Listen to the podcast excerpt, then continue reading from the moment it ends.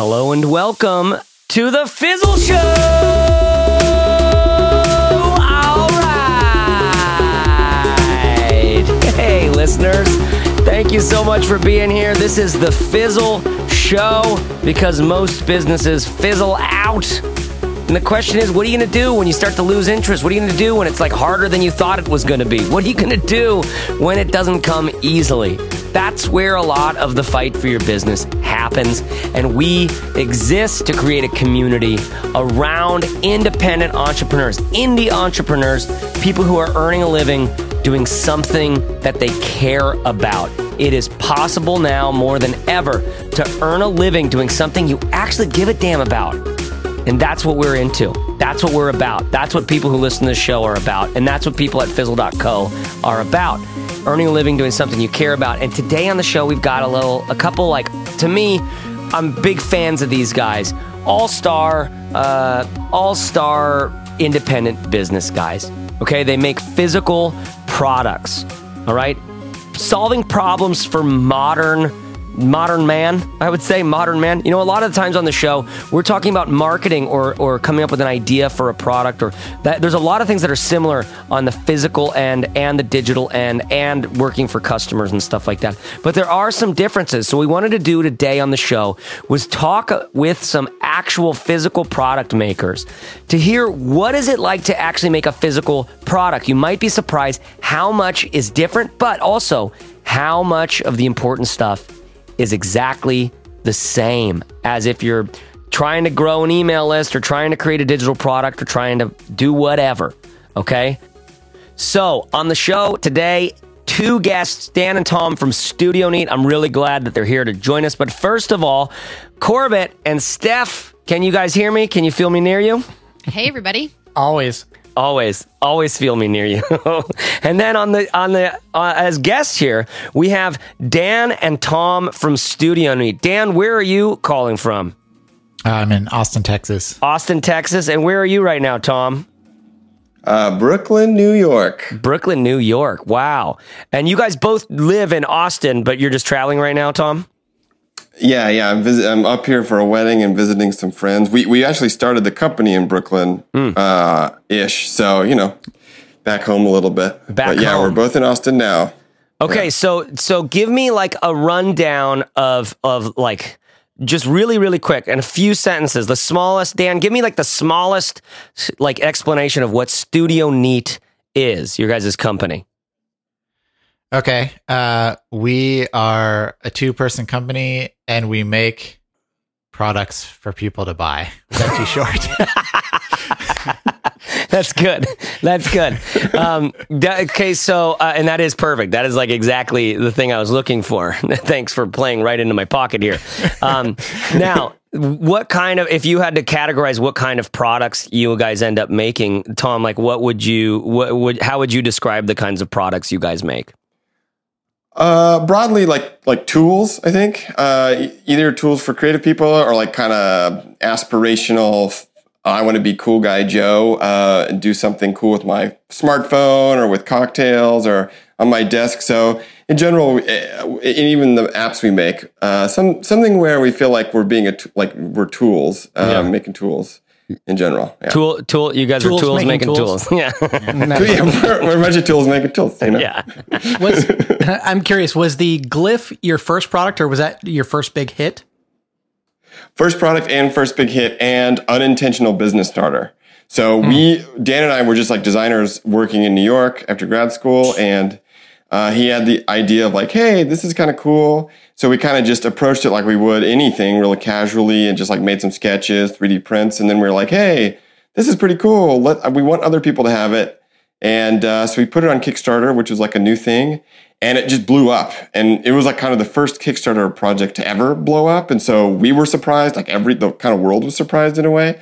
And so we were like, well, okay, crap, I guess we have to like start a business now. So we like came up with the name for the business, and we we're really kind of forced into it. So um, yeah, the glyph kind of started it all, and kind of we went zero to sixty real fast. Um, and then since then, it's been kind of the same thing. Just ma- ma- you know, coming up with the idea that we feel is cool, that we like, that we want to do, and then uh, trusting that there's people out there who like it too. Yeah. It, for and for people listening uh, who aren't familiar, explain what the glyph is. Yeah, sure. It's a uh, well, it's a. It started out as just a tripod mount and stand for the iPhone 4. So this was back in 2010. So it's just a super simple piece of injection molded plastic, and it could allowed you to put your iPhone. It was on a like just a, it was kind of like just a clip, uh, right? It was just like the phone, it like clipped right onto It- the phone. It- yeah, kind of snugged into the corner of the phone. Yeah, exactly. Yeah. Yeah. And it was, and then it had the second thing where it was like a, it was like a kickstand. Like you could be mm-hmm. on the airplane with the tray down and you'd have your little tiny, I mean, you remember how small those screens are? Corbett still has one right now. um, it, it, it was just like, you know, you could watch your little tiny version of the Avengers or whatever that you downloaded like a quarter of the movie on because you can't fit the whole thing on there.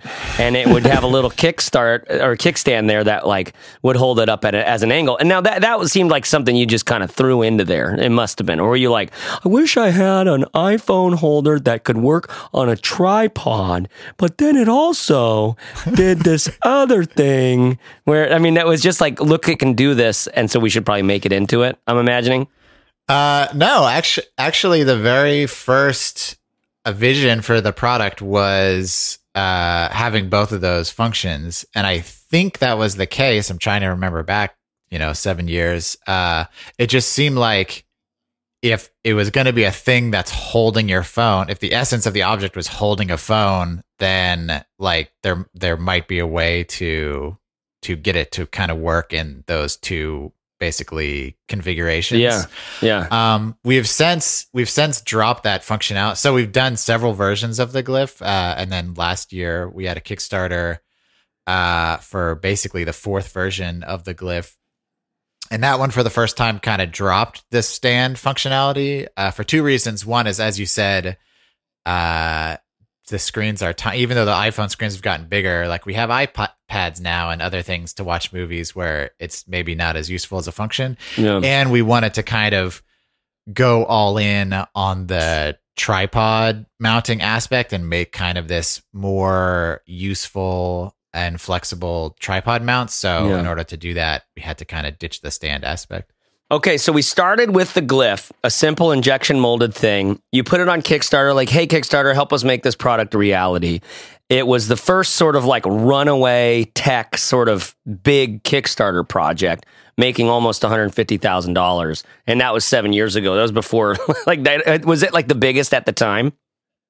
It was third biggest ever. Yeah. Yeah. Okay. And for a long time, it was third biggest. Yeah. And, Okay. and, and so back then, it was a very different world. The Kickstarter world was very different. And yeah, I mean, it was, it, we got a ton of press because it was like, holy crap, like two guys can make a physical product. Like, what is this world that we're living Yeah. in now? And we were shocked and everyone was kind of shocked. And so we, yeah, we got a big boost. Like, it used to just be noteworthy that people did Kickstarter projects in general. Um, Yeah.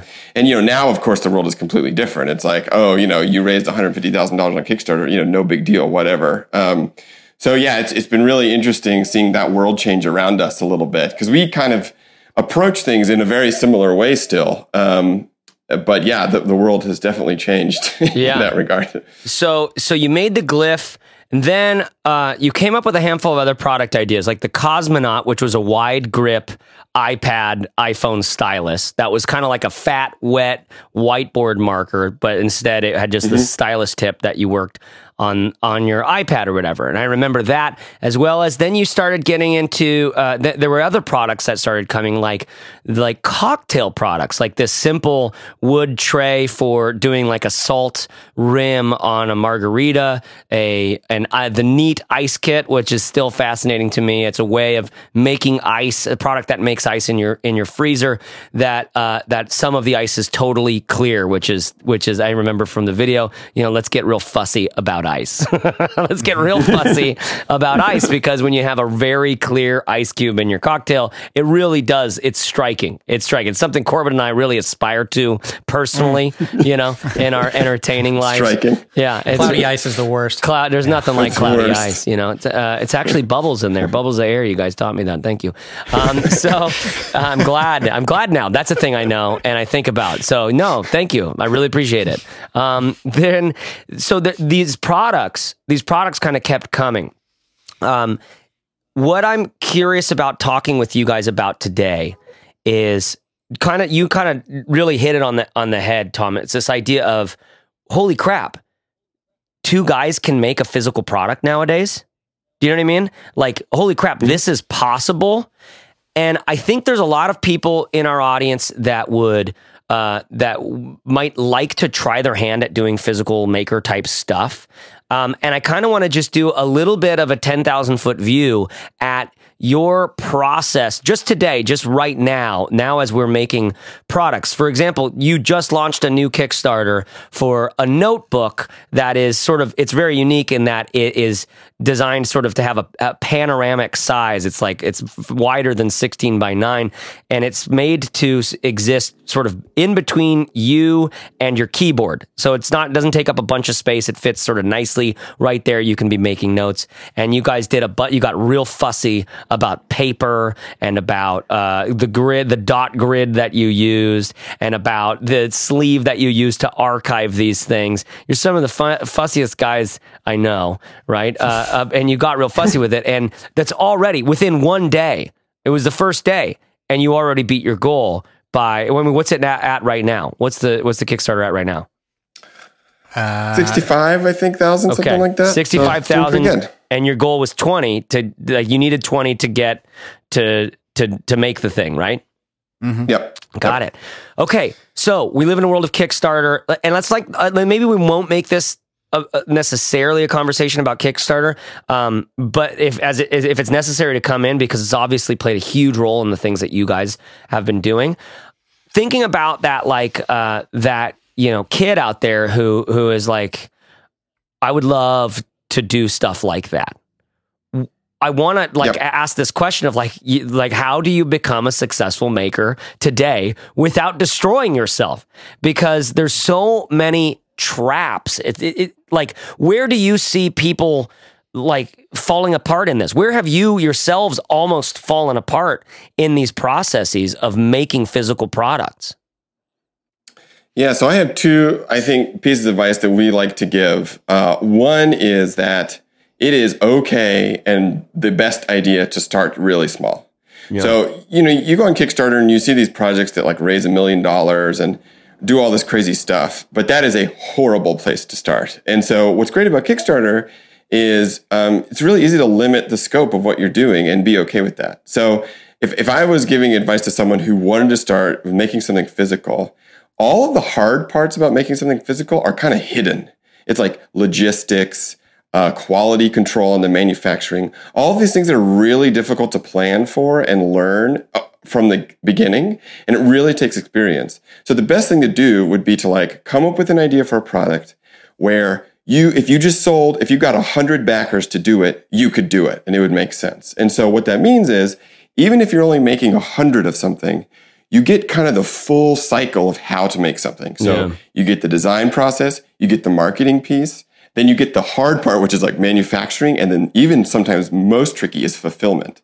So you get this full cycle of how this works, and yet there's not a ton of risk necessarily, and it doesn't have to be this huge thing. I think people get caught up in this world of like, oh, I gotta, I gotta have this really complex, I gotta have VC money, I gotta do all this stuff. But really, the cool thing about today in this modern world we're living in is you it's easier and easier to do something so you know uh, it's really easy to make a small little product that doesn't require a lot of capital and upfront costs so starting small and learning with a really small constrained project is absolutely the best thing to do for sure So, that's hold number on. one Speak speak for, before you go into number two. Speak a Yeah. little bit more about these hidden hidden things. You mentioned you mentioned logistics, QA, fulfillment. What, what what was the others? I think I, I missed a couple of those. Yeah, well, so the, the thing that's really tricky about physical products is, you know, it's pretty easy to make a 3D rendering of something or even make a prototype yourself and, and have it work pretty well. But really, almost 90% of the work is designing for manufacturing. And often you can't know what those design problems are until you're in the manufacturing process. Yeah. So for us, there's almost two full phases of design. There's the phase of design where we design our dream product, like what we want it to be.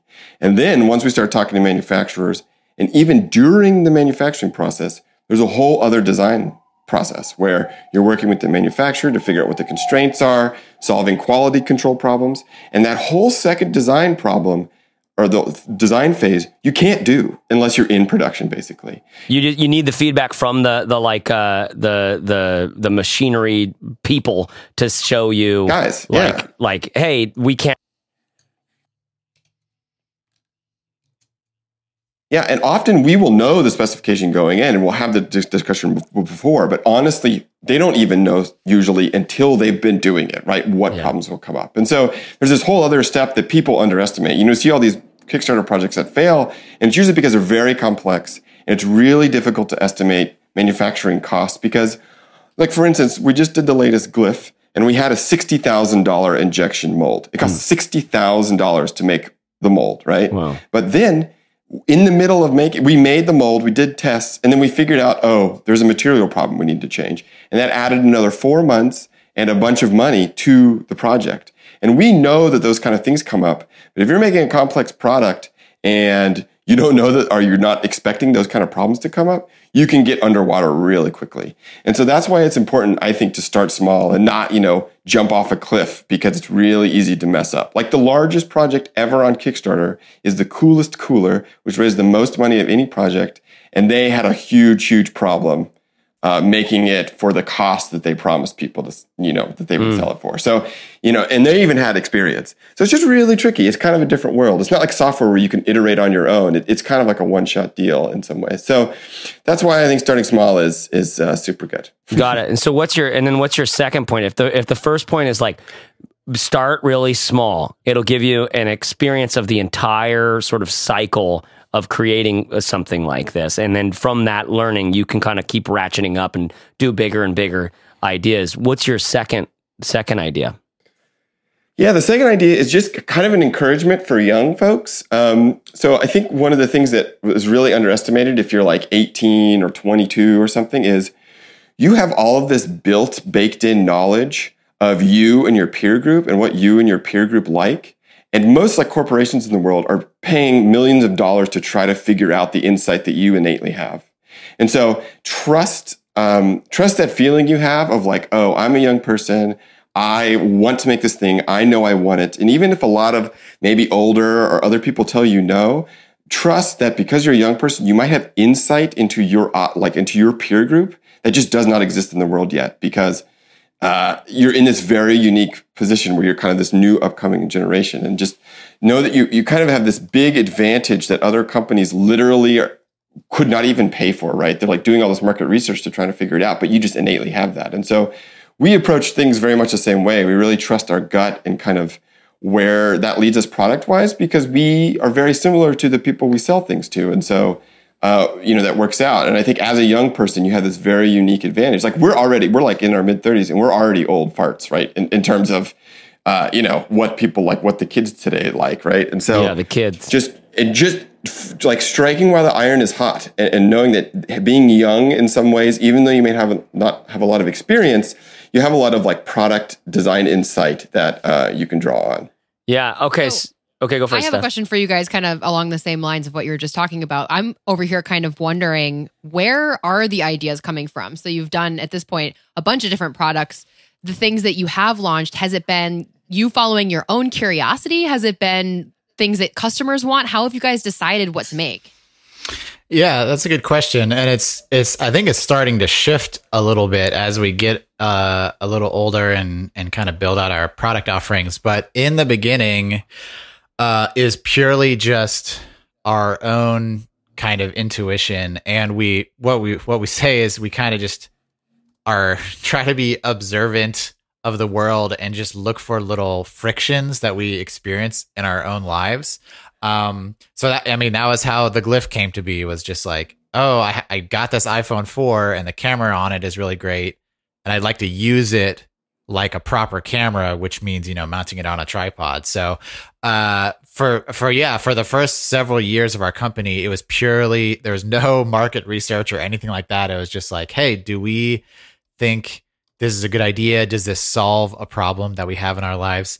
Um, I like to say with the the two of us together, uh, whenever we knew we had kind of hit on an, an idea that was worth pursuing it was like uh, it's like launching a, a, missile from a submarine where we have to turn our key at the same time. Where if, if we both are are into it and we think it's a good idea, then that was like a really good uh, signal to us that we were onto something. Um, but as I said, as we've gone along, I think we've become kind of more open to, uh, you know, inquiry, uh, you know, ask, you know, kind of interviewing people on what their needs might be or, uh, you know, more open to feedback and things like that. And that's been really kind of an interesting shift for us. And I think it's going to be, uh, beneficial moving forward. So I don't know. We'll see. Got it. Yeah. So, so, uh, and great question, Steph. That idea of like, where do these ideas come from? So, I love this, Tom. Your guys' kind of two main advice pieces of advice here to how do you become a successful maker without completely destroying yourself? Well, first of all, you have to start really small because I think your point is really, really well said about like there's all of these important things that live that are that are hidden you know, especially like just where you kind of zoomed us in on the designing for manufacturing piece of it. Um, there's all this hidden stuff like QA, fulfillment, and design for. I mean, the amount of Kickstarter projects I've I've funded or helped, I've supported that have had problems fulfilling the orders themselves when it was time. I mean, now it's like that's like it's like not even a joke anymore. It's just like, yeah, everybody knows that. Like everybody has a problem fulfilling the order. like everybody does. you know, it's like there's all of these invisible, hidden issues and challenges that are very different from the excitement of like sketching things up in a 3D application and talking with your friends about wouldn't it be awesome if there was like a lava lamp that like instead of like it getting warm, like it got cool like what about that? You know that's my personal product uh, idea. I, I, don't know i was curious you guys thought it was a good idea. We can talk we can talk about it afterwards. Um, so, but like the first idea being start really small because it'll help you experience the entire cycle of this whole thing with uh, with like i love that number of just like if you can find 100 people to buy this thing then it's worth it to do it just so you learn the experience of doing the whole thing. And then that second is like so killer. I mean no matter what I'm always thinking about what are the similarities between like a physical product company and a digital product company.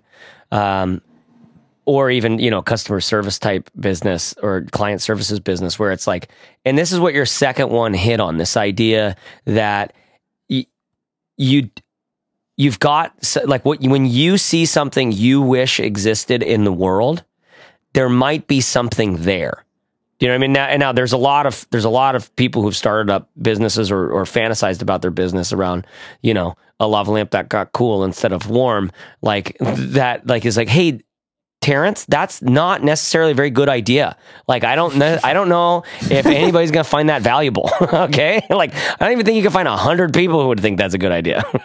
but it's like I think. Well, the tri- so here's the trick. Yeah, the trick is not to oh hey here's my wouldn't this be cool? It's oh, there's actually really pain in my life, like from this or real frustration. And this is actually a solution that's actually providing value. Yeah. Like that's the trick is, is it truly actually valuable to you? Or is it just, are you caught up in how cool it is? Right. And there, yeah. there's a, there's a gulf of difference there. Yeah. So what have you guys learned about that? Uh, I think a lot of it is um, that like turning two keys at once thing. So mm-hmm. th- there'll often be a case where one of us is just excited about an idea because we we have like sketched some clever solution to some problem. Yeah. And the thing we're in love with is the cleverness and not the value. Totally. And the other person isn't as invested in that cleverness. And so they're like, yeah, that's kind of cool, but is it really needed or is it really useful kind of thing? And so um, that I think that's it's it's it's hard, like especially if you're a person who's like inventing and making and designing. It's really easy. I do it all the time to get really overexcited about like a material choice or something clever. Yeah, and yeah. and honestly, people often don't buy products for cleverness. Sometimes they do, but usually it's because you've told some story where they see some they see some value in it. Maybe that's just like a valuable feeling or uh, like it's a tool that helps them do something but i think it's it's easy to deceive yourself and that's when it's really valuable to either have other person to to bounce it off that, that can be honest with you mm-hmm. or like you know a partner or a series of partners that can that can kind of dispel some of that cleverness. Yeah. Okay i really like this. Dan i want to pitch it over to you. This this difference between cleverness and and value like what does that make you think like what have you learned about that what does that make you think about because i feel like that's like a really really important point Yeah. Um, hmm.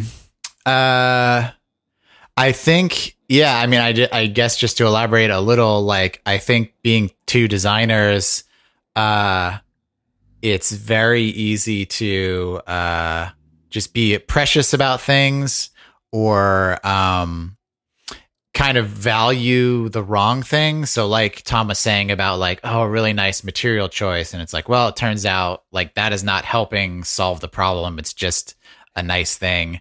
Um, a lot of, you know, like the, uh, a lot of the criticism like Jony Ive, for example, gets is like, oh, everything's like too symmetrical or it's like satisfying this like designer tic rather Yeah. than solving the problem. Yeah. Um, and so I think we've, uh, I've certainly kind of become more cognizant of that over time and just become really excited about like serving people basically like serving their needs and solving the problem rather than being kind of overly precious about um you know the things that don't necessarily help them with their problems Yeah. No, I think because the reason why I ask so much about that is is because it just seems like so much of my own creative creative work has gotten trapped in that very same spot. Like this is not something that's specific just to like being a physical product maker. This is something that's that like that all of us who who try to who are who are making things have to deal with. You know? Because when I think of cleverness, I guess I think of a little bit like like me being valuable. You know, instead of like yeah, the pro- it is. Yeah. What are you going to say? What, what, anything more to say on that, Tom? It's, to- it's totally. I think it's totally the problem of the expert. So I, I, I remember when we were having the Glyph, the first one manufactured. You know, the, the iPhone 4 had come out, and you know, from a industrial design point of view, the iPhone 4 is like uh, an amazing, an amazing product. And I remember being at our manufacturers and showing them the phone, and the manufacturers, because they do tooling and injection molding, were just completely in love with the chamfer and like with the edge and how tightly it fits and all this minutia. Yeah. And I think whenever you become an expert at something or the more expert you get, the more you notice these little details that yeah, it's fun to geek out and nerd out- out about that, but no one else in the world cares. Yeah. like almost no one besides dorks care that the chamfers on the iPhone are perfect, right? And so it's really easy to get wrapped up in that stuff as a designer, or the more expert or the more in tune you get with those details, you feel like you start to value that stuff more than what it's doing for people. And so it is really difficult to step back and be really honest with like, you, what are you actually doing? Like, hey, designer, like, what are you actually doing? Are, are you really just fussing about this material or whatever, or manufacturing process, or like, are you actually providing value? Um, and you know, Yeah, and I would I would modify that a little bit to say not to say that nobody cares about the details and they're not worth fussing over because Yeah. they totally are. The mistake is thinking the details are the thing rather than the details. Yeah, yeah, yeah. They're just the they're just the details. Uh, yeah, it, it's almost like I remember hearing things like from Dieter Rams talking about. Well, it's the it's what's invisible in the design that is that makes it so good. It's like the stuff that the It's consumer. thought. yeah, the consumer doesn't have to know about or think about this, that, and the other, and that's called good design. Is that it just does what it's supposed to do. Um, I feel like we're doing our best work whenever we start a project with a complex thing and it gets simpler and simpler Yeah. and less fussy and less fussy. And so this notebook that we just made, uh, the be- from the very beginning, it was pretty complex. And, you know, we actually were able to send out beta versions to people as we were developing it. And it just made us get simpler and simpler and simpler. And then we arrived at this place where it is extremely simple, but um, it's nice and just, it's like just enough nice, right? And Yeah. so um, not only do we really value like simplicity, like from that design perspective, but the thing that is like really valuable is that simplicity then cascades through the whole manufacturing process. So like uh, if we as designers make really like value simplicity and make simple material choices and manufacturing processes, that means the thing is easier to manufacture. yeah, Uh, that means that assembly is easier. That means that usually like customer service and support is simpler and fulfillment is simpler. And so all of these little decisions that we make at the very top, at the very beginning, cascade throughout the whole process. And so we had to be really careful when we're in that design thinking role that like, okay, what does this mean down like all through all these steps? What is it going to mean if we, you know, decide to make the thing in two colors versus one or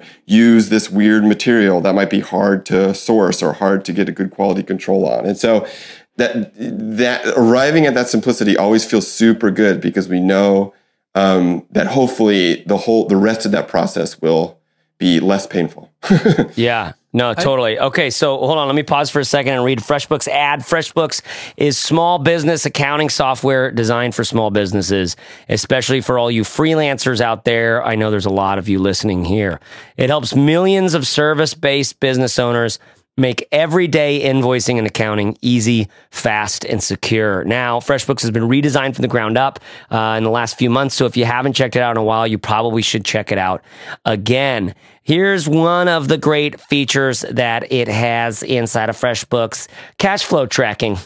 Uh, I mean, just cash flow tracking. Just listen to that name, dear freelancer. You hear that? Cash flow tracking. Don't you wish you had that? I bet you have no idea what that even means right?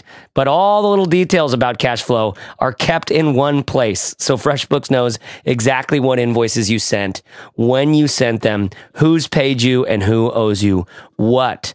FreshBooks is offering everyone who listens to this show a month of unrestricted use for all the listeners here at the Fizzle Show right now when you go to freshbooks.com slash fizzle and enter fizzle in the How Did You Hear About Us section. Our thanks to FreshBooks for supporting independent business and the Fizzle Show.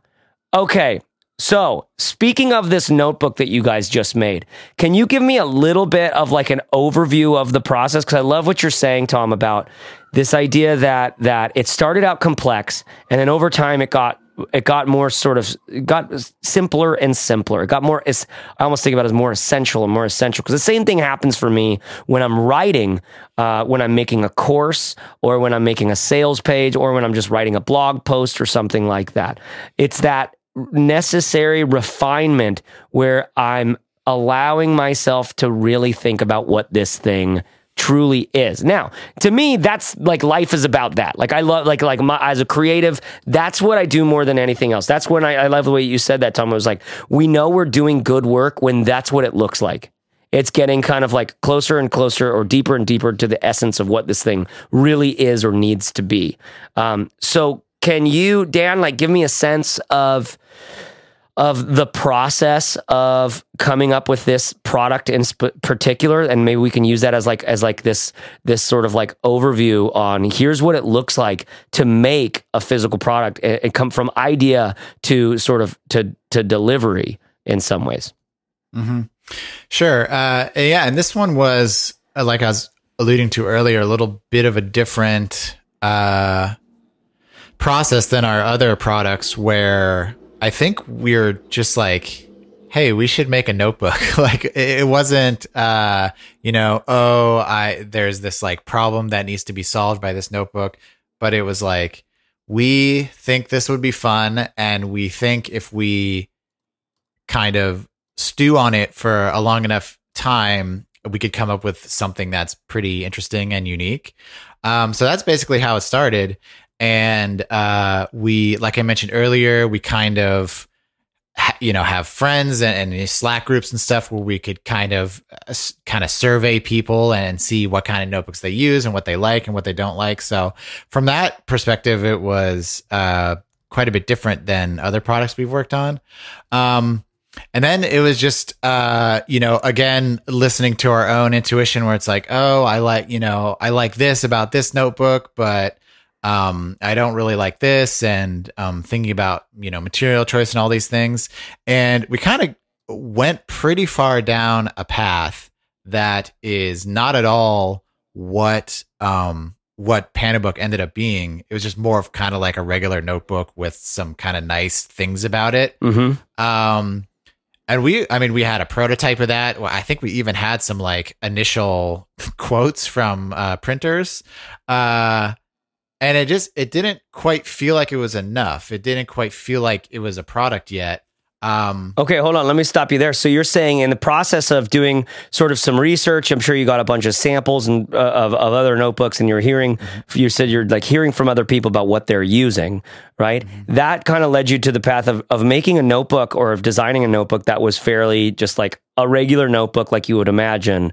Uh, that, w- but with like you know details, with with you know the paper's made with this, it has this kind of grid, it's X, Y, and Z. Is that right? Exactly. It was like the Studio Neat notebook where there was kind of nothing really unique about it other than our uh, kind of aesthetic preference laid upon it. You know what I mean? Yeah. So uh, it was it was essentially kind of like a moleskin style and size notebook, but with you know different material choices and different details and stuff. But it wasn't anything like Panobook, which is kind of like a wholly different uh, concept. Yeah, yeah, Um, and so yeah, that's kind of where we started. So yeah. Go. it Dan. all comes down to story. I mean, it all comes down to story. So I remember being in that spot where we had we had made our guesses or made our like, oh, I want to do this, I want to do this, and we've kind of arrived at something, but it felt off. It kind of felt the feeling that I think we both had was like, wait, should we be doing this, or like, why should this exist? Like, are we just kind of like you know being all ego-y and stuff? Mhm. And that's happened a couple times with other projects where it's just kind of like we, we kind of have some inklings about what we want it to be, but we're kind of swimming around and the ideas are like not really clear. But then all of a sudden, one of us will have an insight, right? And that's how our video, our marketing videos start, where it's like, hey, we made a notebook. Here was the insight. Yeah. And soon as that story and that and that insight locks in, then we're really ready to go because we can then we know how to make decisions, right? We know how to to do the trade-offs. But if we don't have that core idea, that core thing, we're kind of just swimming around and collecting information. And often you need to do that, but as soon as you have that insight, that's when we kind of hit the ground running. And so for this, it was a notebook for your desk, a, a notebook that fits in between you and your keyboard, right? And that that is what the whole product is built around. And the great thing about that is if, if you start from that and it stay and the process stays true to that idea, your marketing becomes very easy because all you're doing is just telling that story. And that's what people are buying. Like if we've done our job as designers and that idea is clear for the product, it makes that idea clear, then all we have to say is, hey, here's the idea. Do you have this problem? Okay, here's a thing that we made that tried to address that problem. Okay, I think that's really fascinating because it's exact. It's a, it's like the same in in any kind of business. Is that exact thing you're talking about right there? Like I so resonate with this idea of uh of of like I'm doing some research to make the best version of X, and it just looks and it becomes like an you know a, a, a notebook that looks like any other notebook is just with some aesthetic details that we decided to look like this instead of like that. You know. Yeah, like we picked orange. We picked orange, and this is what the grid looks like. Oh, we made these like these dots on the grid darker than other dots, so that you can like because it, it, draws a perfect you know iPhone square or whatever, right? Um, th- I could totally picture getting that point, and like you said, Tom, sort of just knew we were sort of swimming around. We just knew it was like, eh, is this really what we want to be doing? This doesn't feel. I, I mean. I, in my own experience, tell me what you guys if you if you've learned anything about noticing that because in my own experience it's a little like yeah, it doesn't feel like it's quite enough of a thing yet, but because I've been pushing myself to make this thing, I'm not being honest with myself about the fact that it feels that way. Do, do you know what I mean? And then there's this moment where you kind of accept that I don't think this idea is quite special enough or unique enough and that's where you're saying you have this insight. Like oh there's the story. Like it's going to fit between you and your laptop or whatever. Um, and that story because for me as a marketer that's that sells itself. Because all of a sudden i don't know of any notebook that was ever made to do that. You know what i mean? So like i don't know as you're saying that i'm just really kind of clear i'm just just restating how important it is that thing you just said this idea that it's all story. It's all the story. And for me personally as a creator no matter what the thing i'm creating if I'm sold on the story, everything's different. And I love it in the in the physical product space. You're like, yeah, that changes every. That becomes the thing. That the, it's almost like there's a purpose to the product. For me, when we write, when we make a course, we always start with like, what does the person walk away from this course with? Like, what's the hard value? What's the tangible walk away from this course? Now you know how to do X or Y or Z or all three right? And starting with that means, all right, so this needs to definitely, it just needs to, this notebook needs to do this thing. really, really well. As soon as you go, the story is fitting between me and the notebook. It's like, or me and the and the laptop or the keyboard. It's all of a sudden like, okay, it needs to not screw that up. And I'm wondering, like, like is that has that become like an essential? I, I don't know. To me personally, it feels like that has to be an essential thing in a product. Is that right? Yeah, that it has a marketing message. Not just that that has a marketing message. I mean, yeah, that too. That that's your like unique selling proposition. It's your uniqueifier. It's your it's whatever. But like as the maker itself, because I'm kind of switching gears between between being a marketer trying to sell that product and being the creator who's trying to bring that product to market to like to, to actually create it itself Mm-hmm. you know and and i know like tell like i don't know dan what was your experience of that of that insight like what was that like for you Uh, it, it, I mean, it felt really good. It was like a relief, kind of like Tom. It Tom described it really well. It really does feel like you're just kind of swimming around and not able to grab hold to anything. yeah And then once we had that insight, it was like, oh, finally, like it feels like something's clicking into place where it was like, okay, we can we can hang our hat on this and uh, kind of work from there. And it informs, you know, the design decisions and the like the marketing immediately kind of snaps into focus where it's Yeah. like, oh, okay, we can we can do this. This is the main point, and then we kind of have these uh, other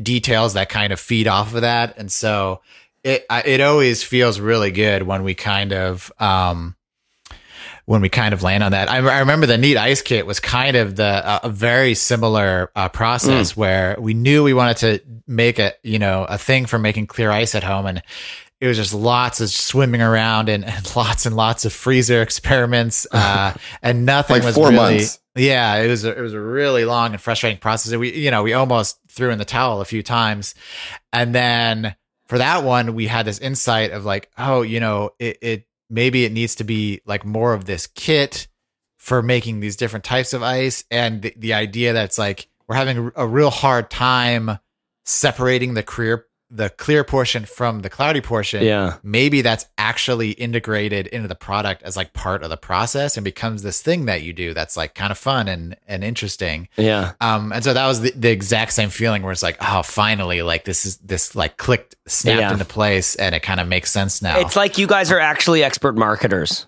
That's what you've learned. it's really. Yeah. It's like you you've learned that like it it has to it has to be a literally coherent story. Like you were like the product. Yep. I could picture the clear the the neat ice kit not changing much from uh, from you know because basically what happens folks at home for the folks at home you have this real like thickly insulated ice thing that is like sort of you know two inches by two inches uh, and then by like six inches tall or whatever right and so the bottom e- edges of it like the air from the in, from the bottom actually slowly works its way up through the ice i've got that right it's the bottom side that's clear right no the Top top, side. is clear. so the top ends up getting clear. Okay, got it. So one of the Yeah. sides basically has no little air bubbles in it, and over time, uh, it, it like completely clears out of the air bubbles. But but those air bubbles go somewhere. Do you know what I mean? Or the the the so one half of it is cloudy, one half of it is clear, and it was just the marketing story that it's like, and it makes two kinds of ice that made you finally go, yes, this works now. Like that is a that is a reason to use this thing that because otherwise you're you're sitting there going like why is only half of it clear do, you, do you know what I Yeah. mean yeah and it was it was also that you know we were like doing research and and looking up all these videos and stuff and any bar that has clear ice uh is basically uh taking a huge block and carving it down into uh you know glass size pieces of ice that Yeah. can actually be consumed yeah um, and so it was like, oh, we're basically just doing like a mini version of that, where the the person who uses the neat ice kit like has this ice chisel and they're breaking the ice and they're kind of doing just a small at home version of what the pros are doing anyways. Yeah. So once we got that kind of story, it was like, oh, this is this is pretty cool. Yeah that's so fussy I'm I'm curious. Do you mind if I uh, switch gears a little bit Yeah. and ask some questions about the overall business? I I would love to know to get a sense of how many ideas you've had overall, And then how many of those have moved into the design process? How many into the Kickstarter phase? How many into the production phase? And then how many ultimately become what you would consider a financial success for the business? Let's see. So uh, we have lots of ideas. I don't mean I don't know what percentage end up moving forward, but I mean probably not even half. Um, you know, we have lots of ideas, and usually they fail immediately as soon as like one of us texts it to the other one.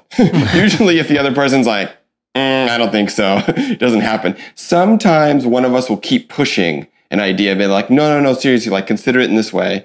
Um, but yeah, a lot of times that's the first filter, and that cuts off most of the stuff. Um, then the next phase is really like, okay, well, what would we pay for something like this?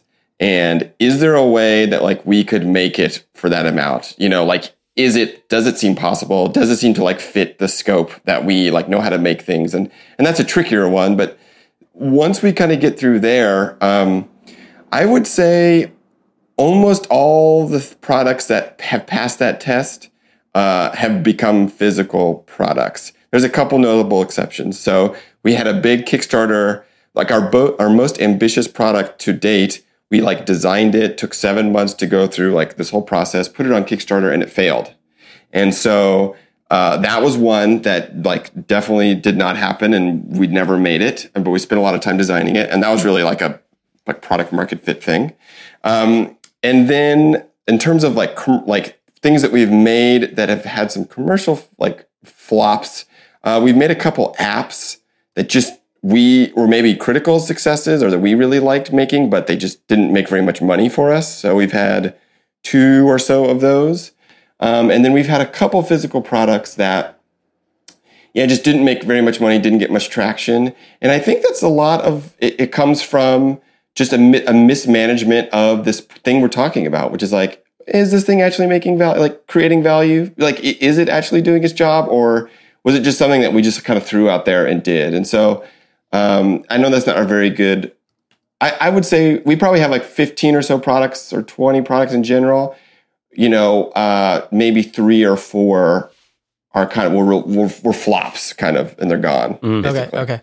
Yeah, and, and I think I I just real quick, I think the apps specifically are kind of interesting in their own right because there's like this additional uh, criteria of just like understanding the business and the economics of mm-hmm. that type of thing. So, like, I would say our apps are, if I'm allowed to say, I think they're good.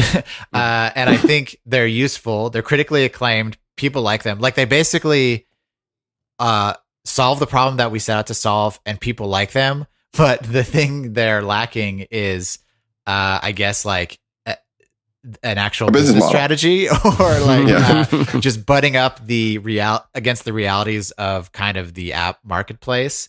Um, so that's that's kind of a reason that they are not uh, a financial success. That's kind of like this additional thing that we have to consider for that type of product. Mm. And for for people listening who maybe have an idea, maybe have started designing it in some way and thinking about how they would sell it, how do you go from that point to launching on Kickstarter or somewhere else and having a physical product? Like, how do you find the manufacturer? How do you make sure that you can build it for a certain price? How do you refine the design so that it's ready to be produced? Very difficult. Uh, well, some of that's very difficult. So it is pretty difficult without a lot of experience to kind of be able to quickly assess how much something costs to make because sometimes a little design tweak will make all of the difference in the world. Um, so that's difficult. But just the way to we solve that problem is um, we basically I just we Google uh, like you know how to do X and we find a manufacturer via Google that does that and I call them up and I might send them a sketch or might send them send them a drawing and be like, hey we want to make this thing. Do you guys do this? Would it be expensive? Like, what's the ballpark? Like, how much would it cost? And, basically, we start building what we call the bomb or bill of materials. And so it's kind of like just a spreadsheet list of like, you know, this is what this thing, here's all the parts this thing needs. Here's what they cost. Here's what packaging will cost. If there's assembly, how much assembly will it be? And so you're kind of, kind of triangulating in on that process. So the first, the first round of that will be like very rough. Like, we don't care if the estimates are off by like 40 or 50%. Like it's just very rough ballpark. Like, hey, like, you know, what is this like? And it's actually difficult to get manufacturers to give you a ballpark. They want to be really specific, but you can kind of usually be like, hey, you guys make these kind of parts. Like, what's the range? Like, are they ten dollars? Are they five dollars? Two dollars? What's the order of magnitude? Kind of. So we kind of we rough in that, and if it seems like the bill of materials is going to be such that we could sell it for a, like an adequate profit margin, the, and and that's to a retail price that we feel like is good, then we'll move on and keep refining it. And so the entire process of the design process is goes hand in hand with refining that bill of materials. So anytime we're making a design decision, we're we're thinking about that bill of materials and it's always going back and forth. If mm. if you say if you design your perfect dream thing and then at the end you're like, okay, tell us how much it costs, uh, that's you you're usually going to be in for some pain because you'll do all this design decision, all these you know processes, and then the manufacturer will come back and be like, well, if you would just make this little tweak, uh, it might cost a quarter of the of the price. And yet that little tweak makes all the difference. It's, it might be the detail you're in love with, right, or something. So mm it's really it's, it's a really hard process but uh, you know having it really you really benefit from having experience but also working with the manufacturer and they're used to doing this um, but working trying to find out from them like what is the easy thing to do what's a hard thing to do and, and honestly googling manufacturers and just cold calling them and asking for an engineer and just talking with them like works like that's that's how it, that's how we do it. Mm. And it's great because the person who's making your thing, they give you the advice, and because they're very they're specialists in making like say a wood, a turned wood part or injection molded plastic, they really know what's easy and what's hard. And if it's easy, it's cheap, and if it's hard, it's expensive. And it's you know it's pretty easy actually to just use Google and then call people. Mm. Yeah. Corbett, does that satisfy your uh, your inquiries, my friend? yeah, that's good. I just I just want to you know get a sense for people. I, I, was also wondering what's the likelihood that you uh, you know set a price for something, you you do this um, build the materials and sell the thing, pre-sell it on Kickstarter, and at the end of the day, you end up with a product that costs you significantly more, maybe because of manufacturing challenges or fulfillment or something, what's the likelihood that you go through this entire process and it ends up costing you more than you bring in? Low because we're very aggressive with profit margins. So, um, we we from the very beginning we always want to have like a 4x markup or more so uh, say say something we say we sell it for $80 we want it we want it to cost us $20 to make um, so you know like four times 400% um, or maybe even more and what that does is it gives us tons of wiggle room if if we were designing a product with like 10% margins where we, we sell it for 100 but it costs us $90 that is big trouble in little china because we aren't experts at anything we make and, and we haven't done it a ton. And so we don't know how to squeeze all of the lim- lemon juice out of the lemon, right? We don't know how to be super efficient. And so for small businesses like us and starting out, having a huge profit margin is very valuable. And, and a lot of people who aren't haven't made things before or aren't involved in retail will think, what, 400%? That's crazy margins, but it's actually not. So if we ever try to sell something in retail, they want to pay 50% of the retail price for whatever you sell them. So say, you know, we're going to Crate and Barrel, we make a product. They're, if they're selling it for $100 in their store, they want to buy it from us for 50. And so right there, 50% is, you know, some is what you need for sure to make any money. And then we want a lot of wiggle room there. So that's another little thing is if you're starting out, it's something new to you. Um, a, don't enter a marketplace that's super crowded and super commoditized where there's a lot of competition and thin margins because you're not going to win. You're a little company. So go to a, do something where you, you can have a big margin and you have lots of wiggle room um, because then you're not going to get burned. So that's how we've stayed away from kind of like worrying about nickel and diming throughout the whole process um, because we have we have that wiggle room. One one last question for me. Uh, you guys are both trained as designers, is that right? Yep. And how did you learn all of this manufacturing, physical product sort of stuff? Was it all on the job, or d- had you worked in some physical product environment before? It was all not on the job or in a physical product environment. It was all learned by doing. so neither of us were trained in like industrial design. It was very like 2D design, some kind of fabrication architecture stuff, but not like industrial design at all. And the way we learned was by starting slow and asking a bunch of questions. So, mm. you know, we do all of our own video, we do all of our own website, we build do our own product photography, everything. And the reason why we do kind of have our do it ourselves attitude is because we learn kind of what it takes to make something. And so whenever we are starting a new project we don't know what to do, we have become confident that we can figure it out. And, and we have a process where we just literally ask a bunch of questions to experts. And it's pretty easy to start kind of triangulating, you know, how to do things. And one of the really great things about having this kind of DIY, do it yourself attitude is um, once you know how to do it, it's much easier to hire someone to do it for you right? Mm-hmm. So because I know we know the manufacturing lingo, we know how to talk about how things are made, it is much easier to talk to manufacturers. Or if we ever wanted to hire a professional photographer to do product photography for us, because we've done it ourselves, we know what we want, we know what's possible, we know how to communicate what we want. And so I think it's really valuable, especially when you're starting out, to try to get as many skills as you can, because then it's just going to serve you down the road when you start outsourcing or hiring people um, because you know you know kind of how it works and like what to do. And Dan and I, I think when we talk about our education, we have been really fortunate to just have a really general design education.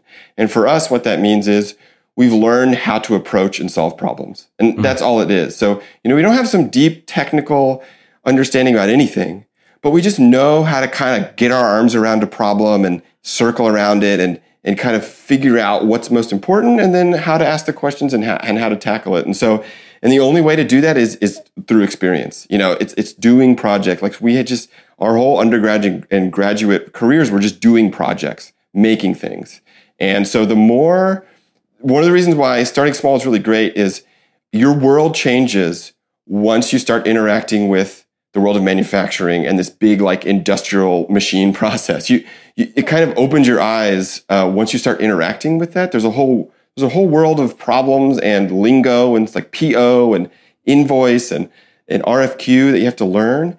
And, and so once you start kind of playing with manufacturers, it kind of changes your mindset on things. And you can do that on the really small scale. And that's what's great is you can start to kind of uh, get your feet wet and that stuff, and you don't you don't have to step straight into like uh, uh, you know a big project. Just like there's this. So whenever we give talks, we have this slide this that goes along with this DIY thing, and it's a Stanley Kubrick Kubrick quote. And Dan, you can probably say it better than me, um, but it's basically it's like. The, the, the Kubrick quote is like, what do I tell like young filmmakers? It's simply to grab a camera and make a movie. Like that's the best way to learn how to do filmmaking. Mm. And we really take that to heart. I mean, that, that's what we do. Like we, we do the stupidest thing in the world, which is for every new product, we make a new supply chain, which is the opposite of what you're supposed to do from a product business point of view. yeah. But what it lets that, what it lets us do is we're very horizontal and we know how to do a lot of different stuff. So every new product, it's like, well, we ha- we know we want to do molded foam. How the hell do we do that? I don't know. Let's start Googling. And we literally spend days Googling companies, make a list of the companies, and then we call them and just have a conversation about like, how do you do this? Like, here's what I'm looking at. Here's a sketch. And we don't worry about like IP or like, you know, NDAs or any of that stuff.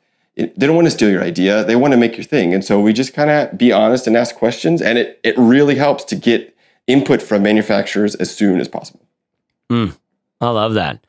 Steph, anything else to add here as we as we come to a close? As we're thinking about fizzlers who are thinking about becoming a maker or would like to, or or something like that, or do you feel like that pretty well covers it?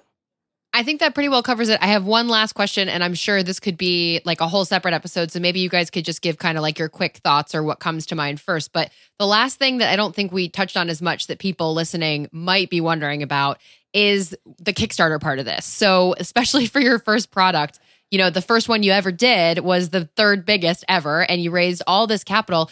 What quick ideas can you offer people who are interested in in the quick starters or uh, quick Kickstarter side of things? Where you know, is it more about that story that you guys were talking about? Is it about going deep into your Rolodex? Like, is it a combination? What should people focus on when they're trying to get that reach in the initial stages of doing something like a Kickstarter? Uh, yeah, that's a great question. I mean, just from our personal experience, the thing that we had uh, that was kind of allowed our original uh, Glif campaign to blow up the way it did is we had basically a single dude link to it on his super popular blog uh, and so uh, what we kind of say is there is o- almost certainly uh, a a community uh, surrounding whatever product you're making. And hopefully, if it's like a product you're interested in and passionate about, you're already part of that community. And so you kind of should already know uh uh you Who know, the Oprah in- is. Yeah, who the Oprah is basically. We talk about Mhm. like kind of the Oprah book club where she she decrees that a book is in her book club and then it immediately sells out. Like basically the exact same thing happened to us where in this case it was John Gruber who's an Apple blogger for people who don't know and his audience is uh, perfectly uh, aligned with the you know the iPhone related product that we were making, and so it was a perfect uh, a perfect fit. And so yeah, it's like this this community that you're hopefully already part of. Like you should know the people to reach out to to help you know basically act as a megaphone um, for your product. So that's been huge for us, and it continues to be. But it, it is true that if the story's not there and it doesn't resonate, even if you get that blogger linking or whatever, it's not going to do it. So you have to have that story, and and really, it should be that if if this person is like you know a, like a maven blogger person, they're really into their subject. Uh, it's probably true that you don't have to know them, you don't have to have this relationship. But if you're providing something that they're really into that doesn't exist and it's really solving a need from them for them, they'll be excited about it. So don't be afraid of, you know, just reaching out to the biggest fish in the pond and being like, hey, we made this thing. Uh, we think you'll like it. And then if it's exciting and it's going to get traction and they like it, then it's probably going to get traction and go forward. So th- that's when we know, it, that's when we're kind of validated in our product is if the people that we respect and are really into their field like it, then we know that, you know, it works for us because we make niche products that, you know, are for like niche audiences. And so, yeah, finding and following and knowing that market and those mavens is, is super valuable. Mm. I love that it. seems like a really a really helpful takeaway i think is that if you're going to go and make something like this trying to i would i feel like that is a worthy step for people to kind of note if you're going to try to create a product is making a list a short list of who are the influencers that could that i could reach out to as i go through this process i, I hadn't thought about that part that's really interesting I love yeah, it. we we often think about we're making the product for them. Like, oh, like we're making this product for John Gruber. Like, if he likes it or he's gonna like it, it's a really good touchstone for us because we know we have a similar taste and all this stuff. And so it's nice to have those kind of external key people that you can also think about in your orbit beside yourself. Hmm. yeah. Dan, Tom, thank you guys so much for joining, man. Thanks for coming on the Fizzle Show. Thanks for having Yeah, us. Yeah, no problem. Thanks for having us. You got it, Steph Corbett. I, I mean, I'm not even gonna say thanks to you. You like you have to be here. So, thank. I guess just thank you for. I guess you're just here. You're just here. That is episode 223 of the Fizzle Show, y'all. If you want to get show notes and links for this episode, go to fizzleshow.co slash 223 and you can also get some of our free guides that are there here's an itunes rating from azakel in australia who says if you like Pat Flynn you'll love these guys their advice is so non-douchebag common sense smart and encouraging that you can't help but feel uplifted on top of that they feel like family like your crew thank you so much azakel our goal here dear listeners is to help you make progress on your week on your business every single week when you leave us an itunes review it helps us to do that so if you haven't yet click uh, click the Fizzle Show in your iTunes something something and write us a little review. I'd love to read it out on the air. And in closing here, here is that Stanley Kubrick quote again. Kubrick's Kubrick uh, quote again. He says, "Perhaps it sounds ridiculous, but the best thing that young filmmakers should do is to get hold of a camera and some film and make a movie of any kind." at all. I think that's killer advice at the end of this show. Find care, take care,